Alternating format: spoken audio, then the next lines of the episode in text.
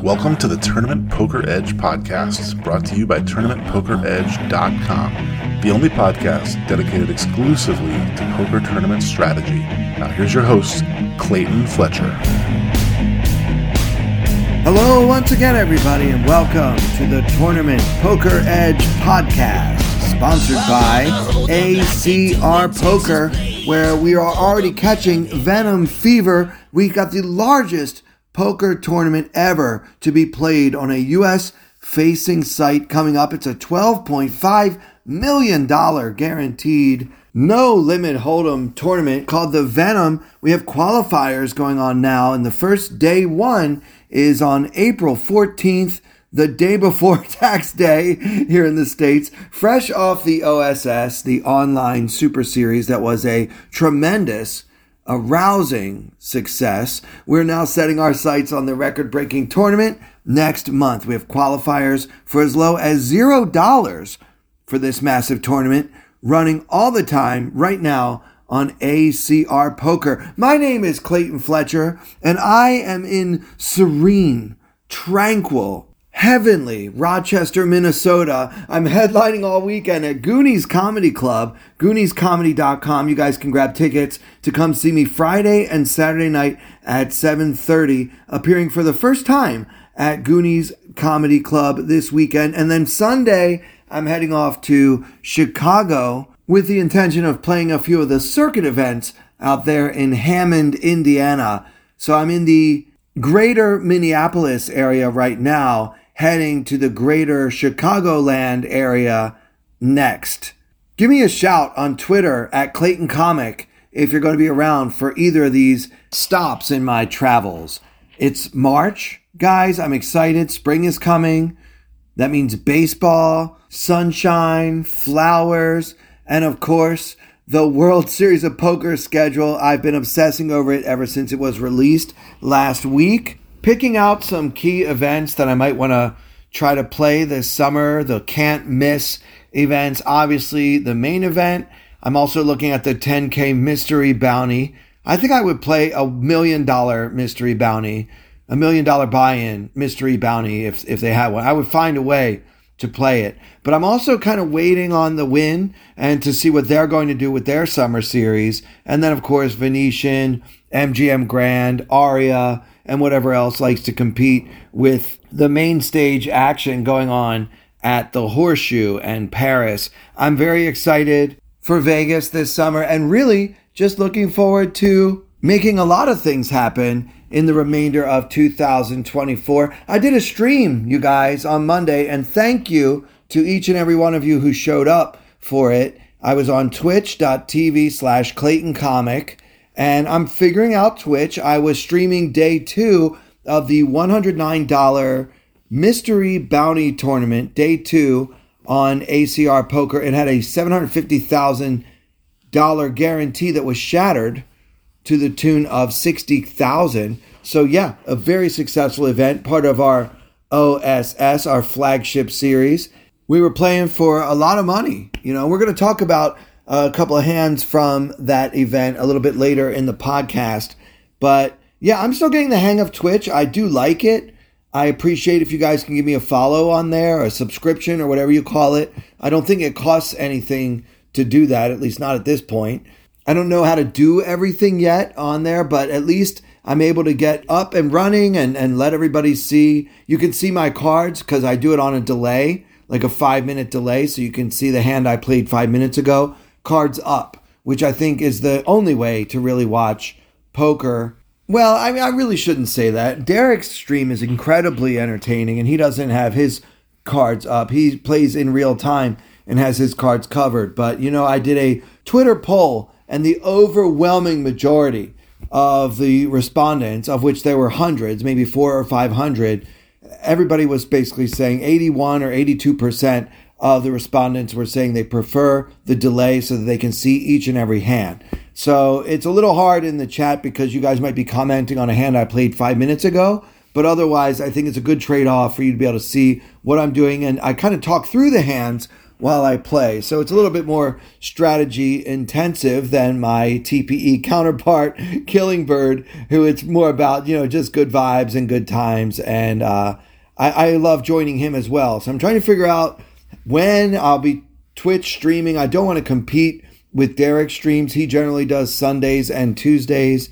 I don't know if I want to be streaming at the same time. But I feel like talking through my decisions as I, as I'm making them, knowing that some of you are watching, uh, I find that's uh, that's good for me. It helps me stay focused and really think through all the decisions. I think that if I tried to be entertaining on Twitch while I was playing, I don't know, 10 or 20 tables, I think that would be an absolute disaster. But just for the one or two tables that I'm doing right now while I'm streaming, everybody can sort of follow the action and we can talk about theories, strategies, and decisions. So, yeah, join the fun. Twitch.tv slash Clayton Comic. Hit subscribe, and then you'll be notified, I guess, the next time I go on there and decide to stream. But yeah, I expect to pick that up a little bit more in the coming months leading up to the World Series of Poker. I've been working a lot with GTO Wizard. It's a great piece of software. It helps you study any spot using the power of artificial intelligence.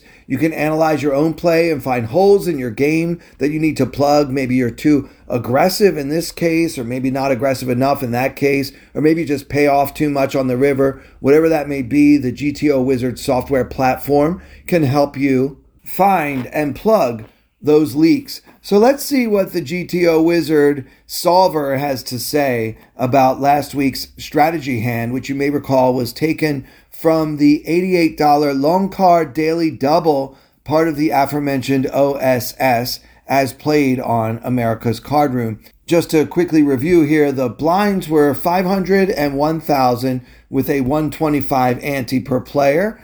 Uh, the average stack was 36K. We had 32K, so right in the mix there with an M of about 13. 32 big blinds, three folds to me, and I held the Queen of Spades, Jack of Diamonds. I decided to open to 2,500 to try to set up a better SPR. I think a 32 big blind stack is pretty difficult to play, especially with a top pair type of hand like Queen Jack offsuit.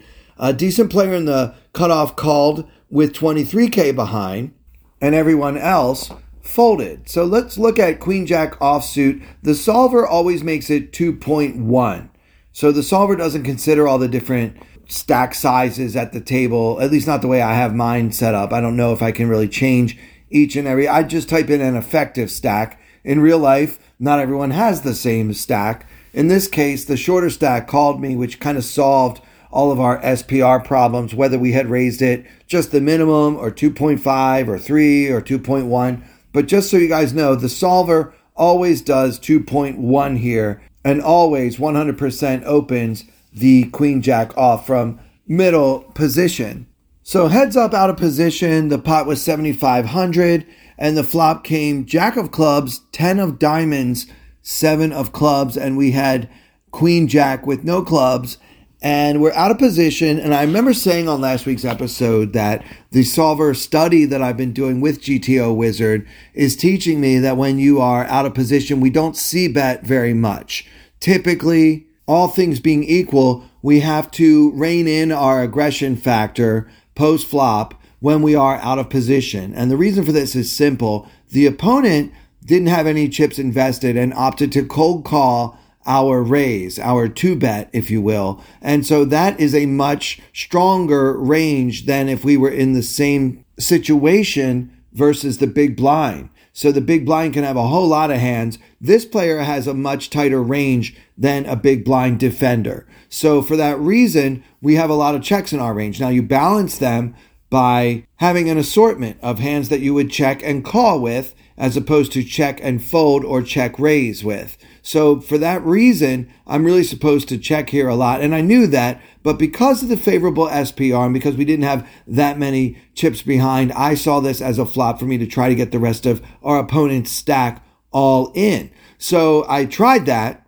betting 4750 into the 7500 pot or about two thirds of the pot and the solver predictably checks 91% of the time. So here again, I think if you're in position, like if you're playing on the button versus a random, any two cards from the big blind type of hand, I believe that we would be betting top pair way more often than 9% of the time. But as it stands here, because we're out of position, we're meant to be checking 91% of the time and hardly ever betting two thirds of the pot. It does that sizing only about 2% of the time.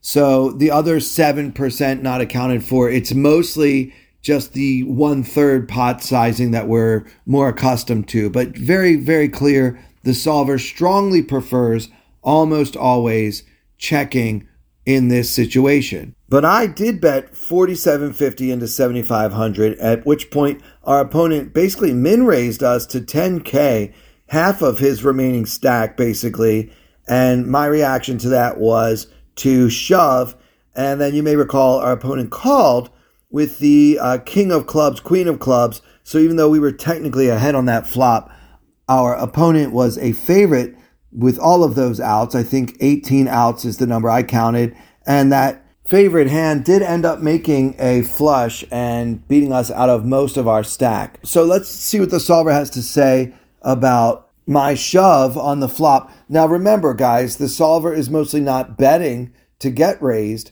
but in the rare instance when we do bet the flop, it's a low frequency play.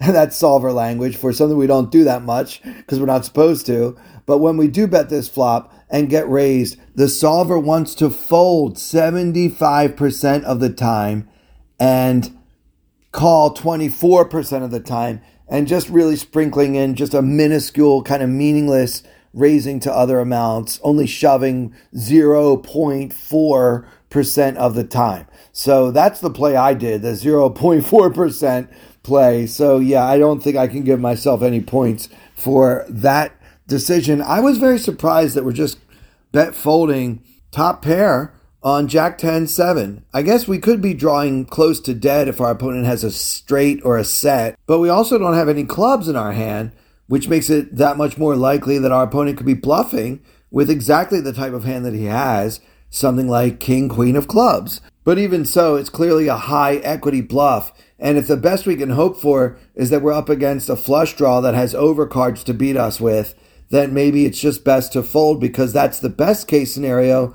And the worst case scenario has us drawing dead or very, very close to dead. So I learned something here. I made several decisions in this hand, none of which are solver approved by GTO Wizard. And that's the value of being able to go through. It's just another way to look at your play. Now, some things I did for exploitative reasons, I can defend them. In this case, it just seems like I didn't play this hand very well, and I want to learn about that. And if you want to learn in the same way about mistakes you might be making, you want to join the GTO Wizard community. So there's a link in the description of this podcast if you use it to sign up, and then you'll save 10% of your first purchase. So do that. You'll be glad you did. Let's move on to the strategy hands for this week, which come from that mystery bounty tournament, the $800,000 plus mystery bounty. It was a $109 buy in. I made it to day two, second in chips out of the remaining 758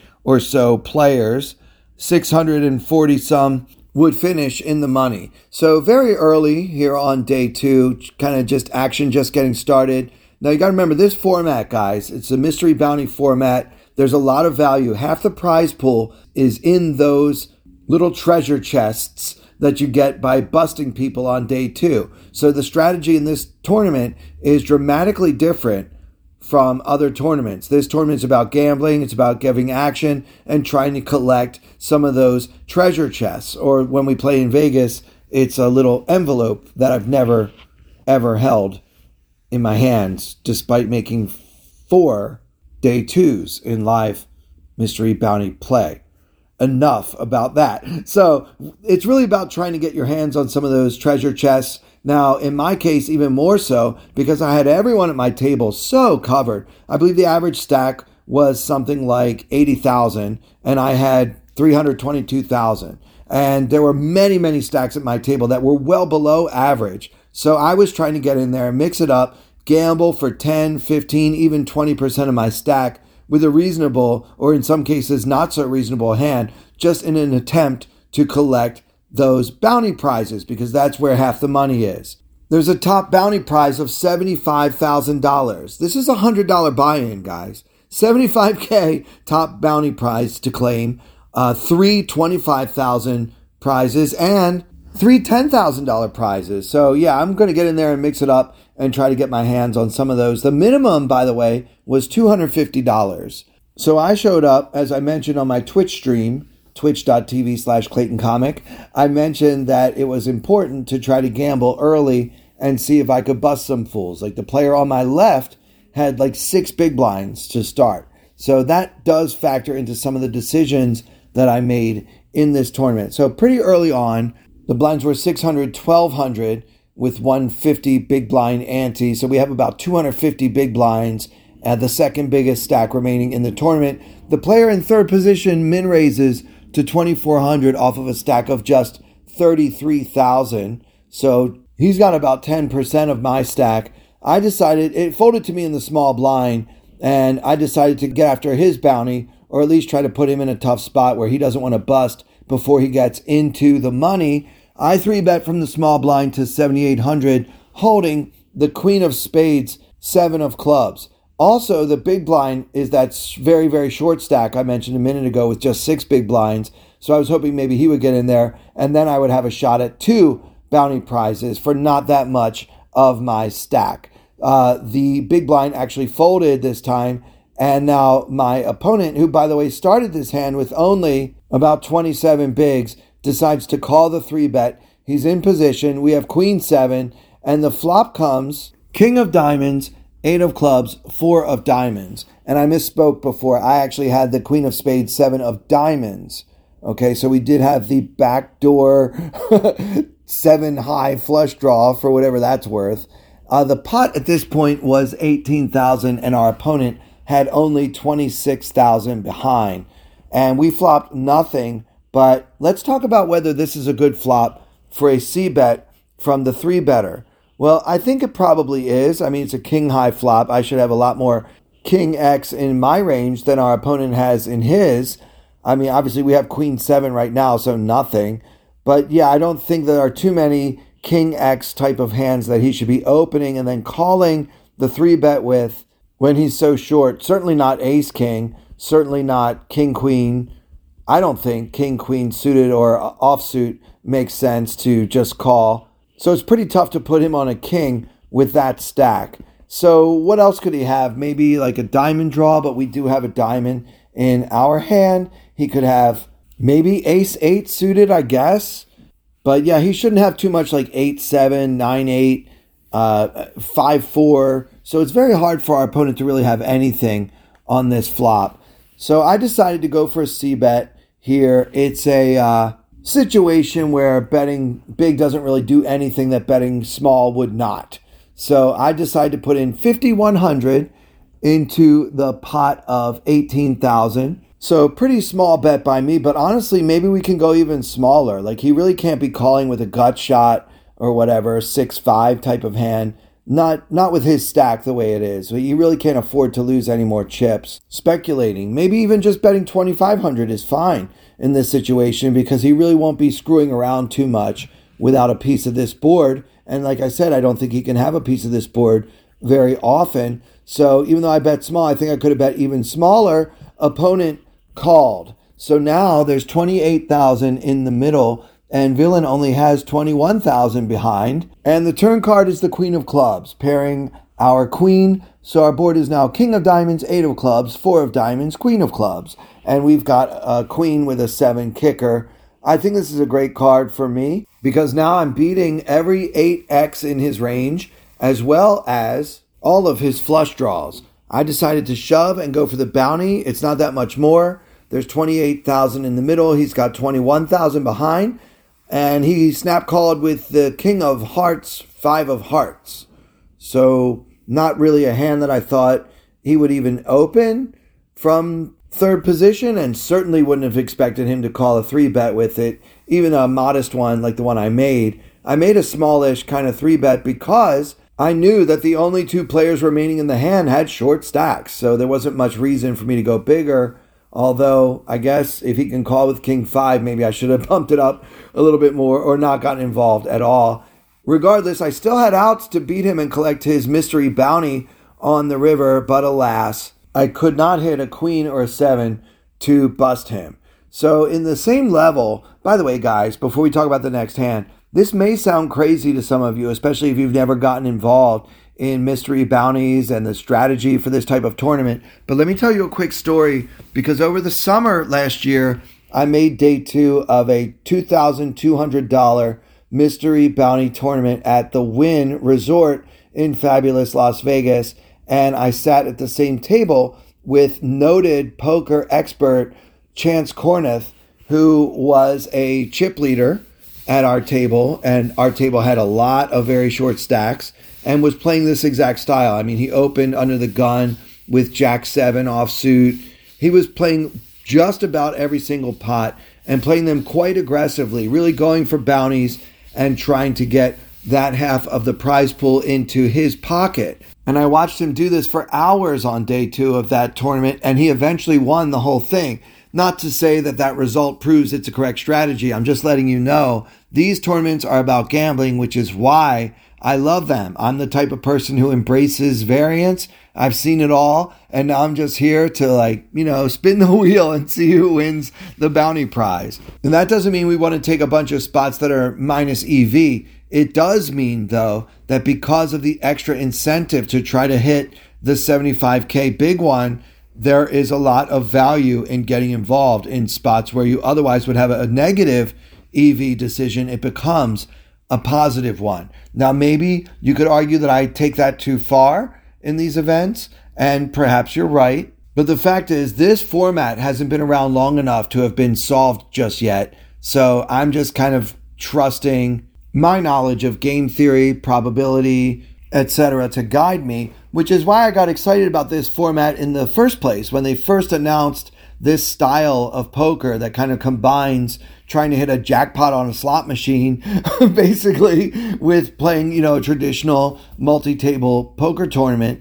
I got excited because I knew that this format would inspire people to gamble and that gambling would be correct under this format right? And then seeing Chance play in such a wild and loose, aggressive way over the summer just confirmed my suspicion that this may be the correct strategy after all. So let's do another hand from the same level. Uh, this time I'm in the cutoff with uh, King 5 offsuit. We've got a very short stack on my left with only five big blinds. He's been hanging in there since the beginning of the day. He was one of the shortest stacks in the whole tournament, and he's still here. Now, I don't know if your solver tells you to open with King 5 offsuit from the cutoff.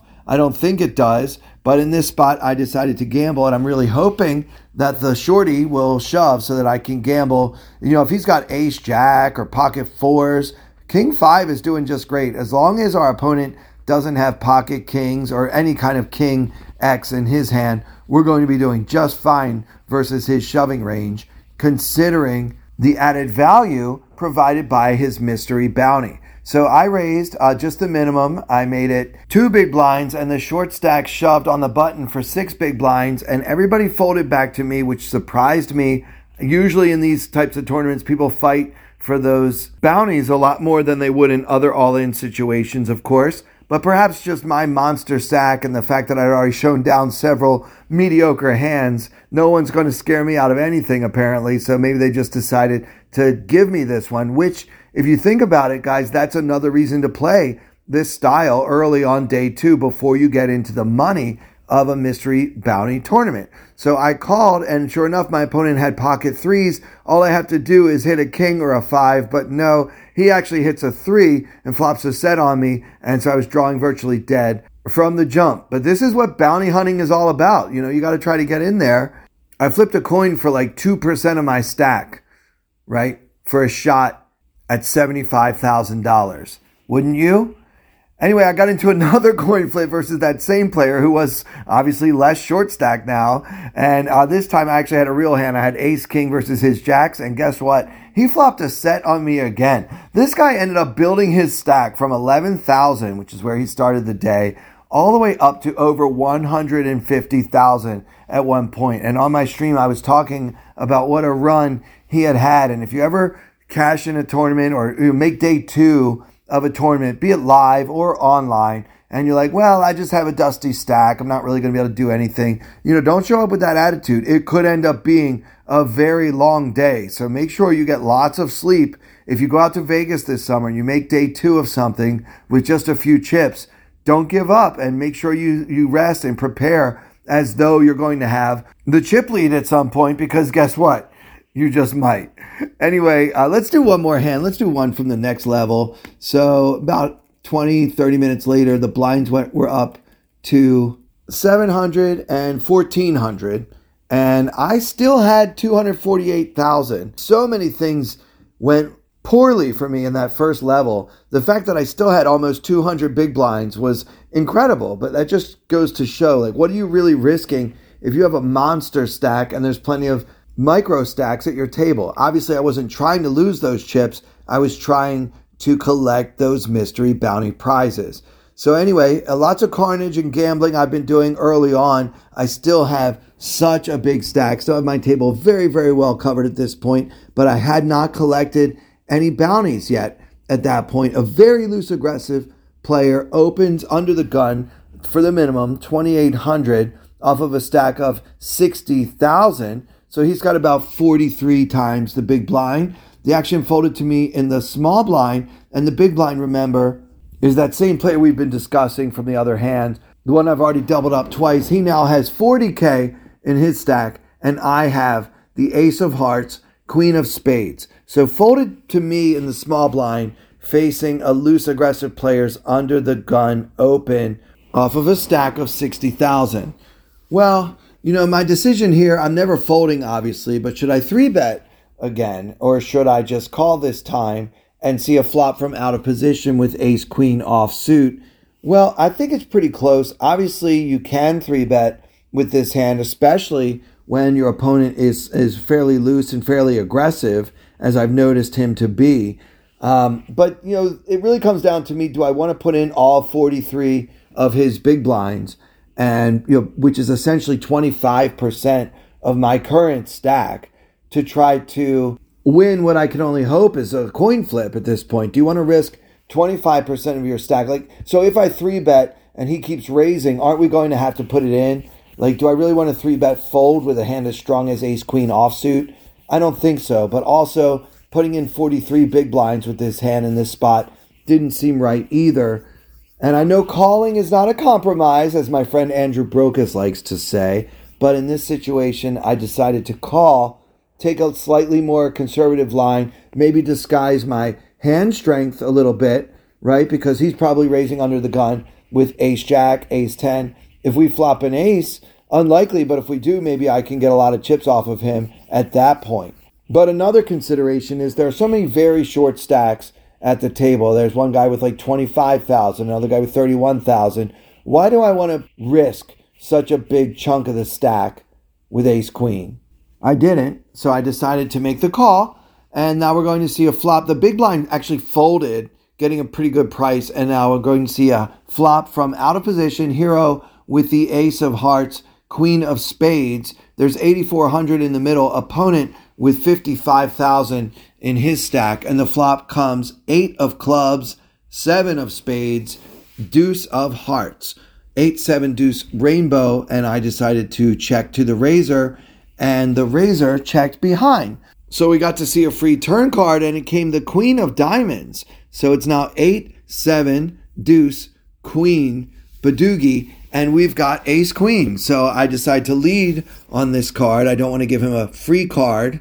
I want to try to get value. I feel like he's going to have a lot of queen X that I can beat. When he checks back on the flop, eight high flop, right? He checks behind, and he's a fairly aggressive player. I feel like he's going to show up with a two overcard type of hand, maybe like a queen jack, a king queen and these are hands I can get a lot of value from. So I might as well be optimistic. If he has nothing at all, like if he has ace 10, he's probably just going to fold no matter how much or how little I bet on this turn card. So we're not going to worry about trying to get action from those hands. I'm trying to get action from a worse queen. So I bet 5,000 and our opponent made the call. So now with 18,400 in the pot and opponent with about 49,000 behind, the river came the nine of hearts. So our final board was eight, seven, deuce, queen, nine. And I decided to go for extreme value here into the pot of 18,400. I bet 27,000, 150% of the pot. And I felt like it was a good bet. I was trying to get action from king, queen, queen, jack. You know, the solvers are telling everybody you've got to do bluff catching with top pair. So I'm really trying to punish those other top pair kinds of hands. But imagine my chagrin when my opponent shoved for just 22,000 more. I mean, I bet 27,000 of his 49,000 on the river, and now he shoves on me. I mean, look, I'm getting better than four to one on a call, but, you know, am I good 20% of the time when he shoves on me? I mean, he's knowing uh, the way I've been playing this tournament, it looks like I'm crazy. He knows I'm going to call with so many hands, but maybe that is why he might shove here with king queen. Like, I don't have to have king queen beat. So I'm really torn here. Will my hand be good 20% of the time? I really don't know, but I'm not good enough at poker yet to throw it away, especially when I've developed such a ridiculously loose and wild image that I'm sure some of my opponents did not understand in the first place. So I made the call, and sure enough, my opponent had Jack 10 of hearts for a rivered straight and that one hurt. That with that hand, I lost 25% of my stack. So that was kind of a tough one to take, as I'm sure you can imagine. I really do regret the overbet. I think that I had a theory behind it that made sense. I was trying to get king queen or queen jack to call me, but yeah, I really kind of didn't see the straight. I wasn't really thinking about jack 10 as being a big part of our opponent's range, mostly because he checked back on the flop. I found that strange that he would check back that flop with Jack 10. I think that's a hand that I would probably want to include in my C betting range. In villain's shoes, you know, you've got the uh, two over cards, you've got the gut shot. So, yeah, it seems like enough to C bet for me. But, you know, not everyone plays the same way, of course. But yeah, it's fun to stream and everybody talking about, you know, what made sense, what didn't, what hurt, what didn't. And you know, whether or not I'm even any good at this poker stuff and should I quit my day job. Speaking of which, it's a it's a night job this weekend at Goonies Comedy Club, gooniescomedy.com and get tickets to come see me in Rochester, Minnesota, just outside of Minneapolis this weekend. Also, hit me up on uh, the Discord. There's a link in the description. You can let me know if you're going to be in the Chicago area next week and maybe you want to meet me at the circuit event in Hammond, Indiana and of course, you guys want to join ACR. If you haven't done that yet, now's the time. Click the link in the description of this podcast. You can get a 100% first time deposit bonus up to $2,000 just by using the promo code TPE. So, for everyone here at Tournament Poker Edge, with special thanks as always to our very generous sponsor, ACR Poker, I'm Clayton Fletcher. Thank you so much for listening. I wanna hold them like they do in Texas Plays. Fold them, let them hit me, raise it, baby, stay with me. Luck and intuition, play the cards with babes to start. And after she's been hooked, I'll play the one that's on her heart.